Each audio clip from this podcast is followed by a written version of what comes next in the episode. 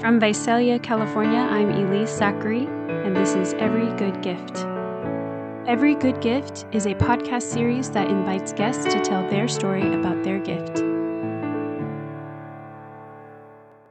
There's a concept that has always been kind of interesting to me, and it's found several times in the scriptures. So in Matthew 25 29, it says, For unto everyone that hath shall be given, and he shall have abundance. But from him that hath not shall be taken away even that which he hath. And what it implies is a person who's willing to receive more shall be given more, and a person who's not willing to receive more, eventually they, they lose what they have. And what made me think of that today is actually the concept of gratitude.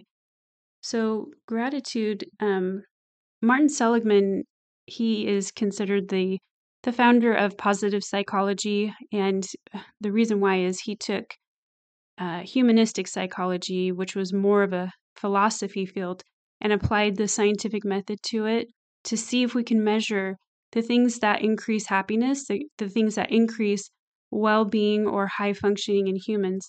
And so he's done extensive um, research, and there's just tons of data and tons of testing that they've done. And one of the findings that they had regarding gratitude, he said, at the dispositional level, grateful people report higher levels of positive emotions, life satisfaction, vitality, and optimism, and lower levels of depression and stress. The disposition toward gratitude appears to enhance pleasant feeling states more than it diminishes unpleasant emotions. Grateful people do not deny or ignore the negative negative aspects of life. So what he's saying is their findings found that gratitude increases the capacity for us to experience positive emotions. And so while it might not necessarily diminish the negative emotions we, we feel as a part of life, it enhan- enhances our capacity to feel more of the positive. And I find this this principle really correlates to what the Savior was teaching in Matthew 25.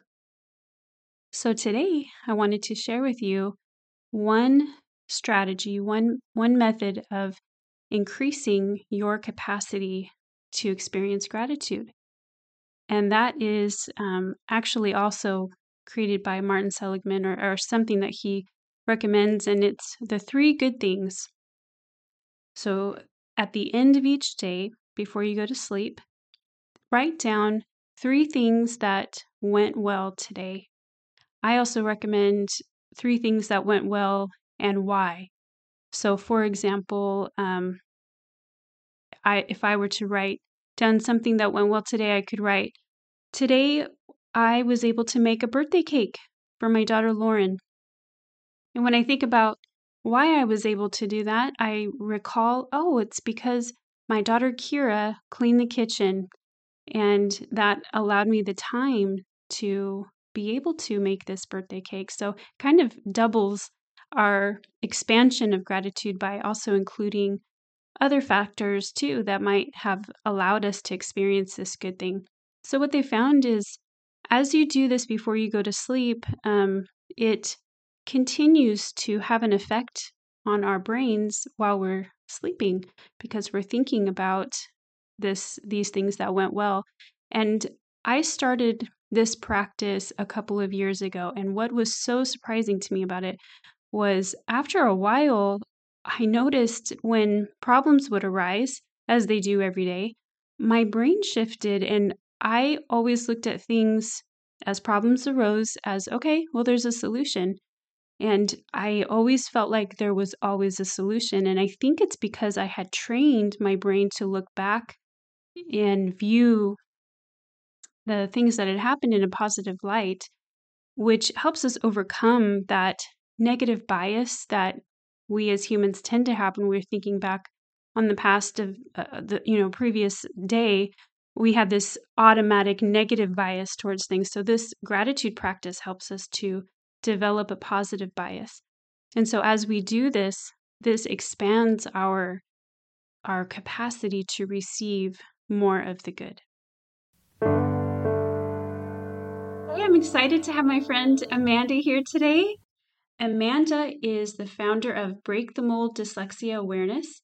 She has a bachelor's degree in special education and administration, as well as certifications in dyslexia, autism, speaking, and financial coaching. Amanda is passionate about teaching women to power partner with God, understand the purpose of money, and to boldly step into financial, spiritual, and emotional abundance.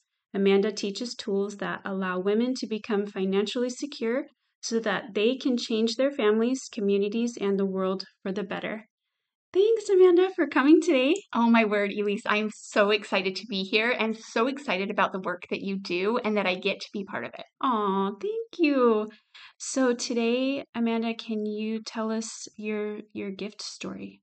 Yes. Oh, my word. I am so grateful that we have such a such an incredible heavenly Father who so willingly just bestows gifts upon us.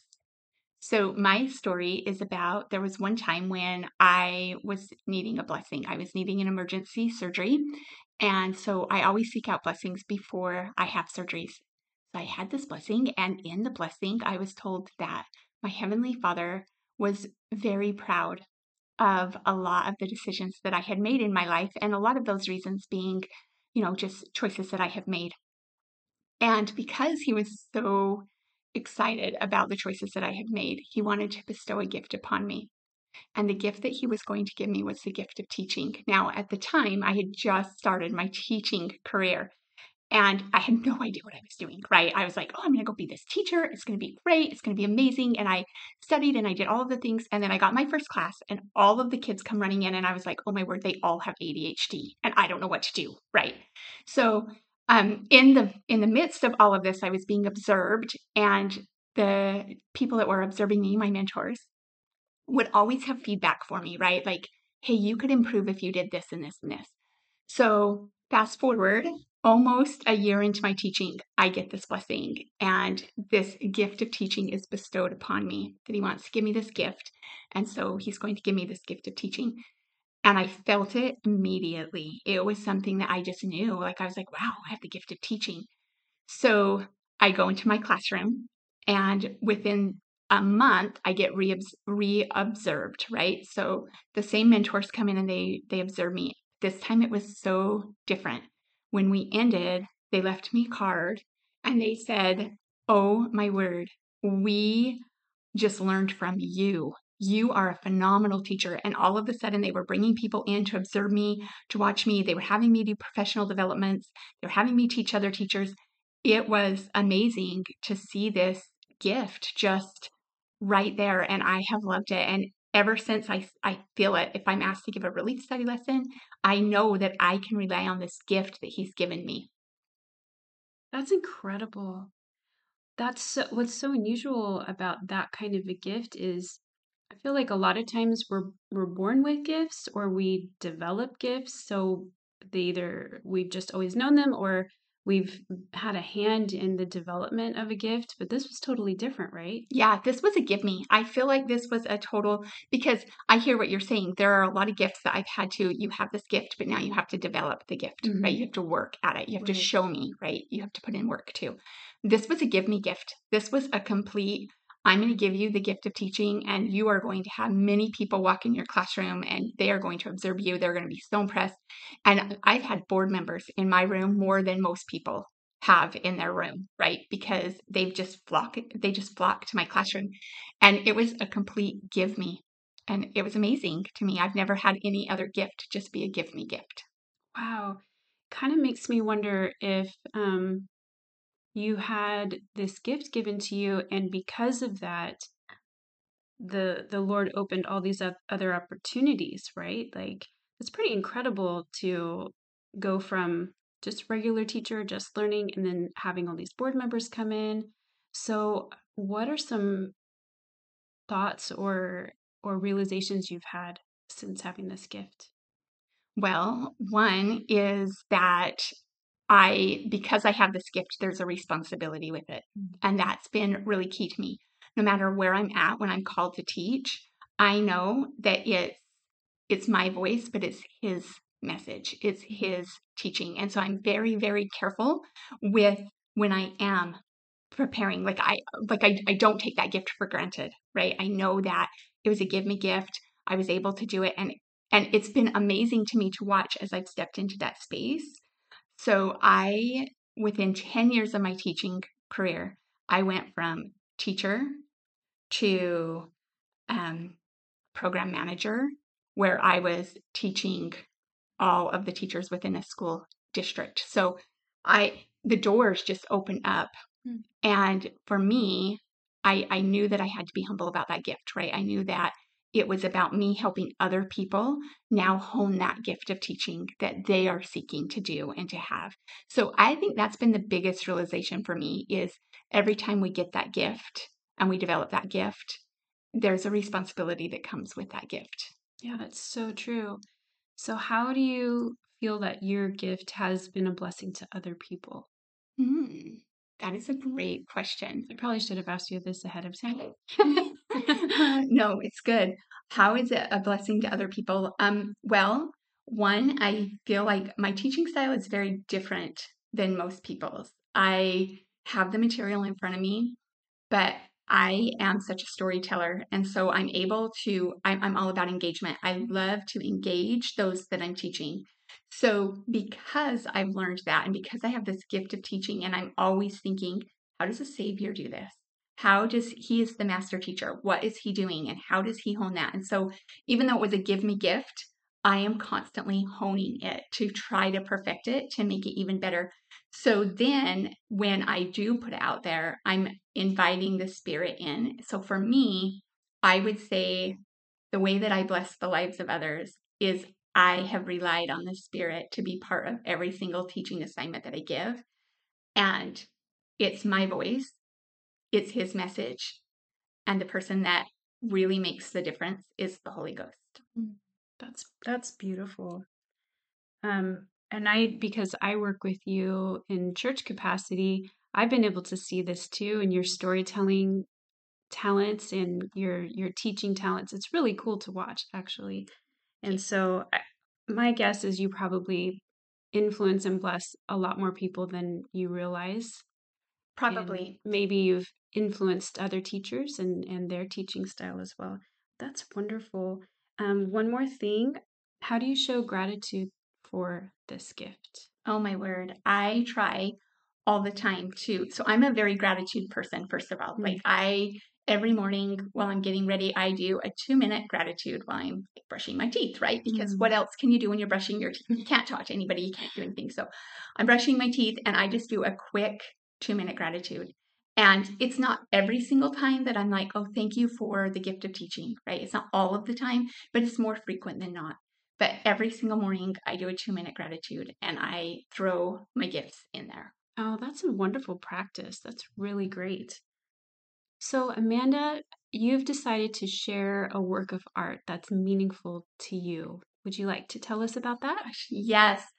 Okay, I can't remember which general conference it was where President Nelson had encouraged us to seek out the blessings that God has given the children of Israel, right? Yeah, I remember. Covenant children.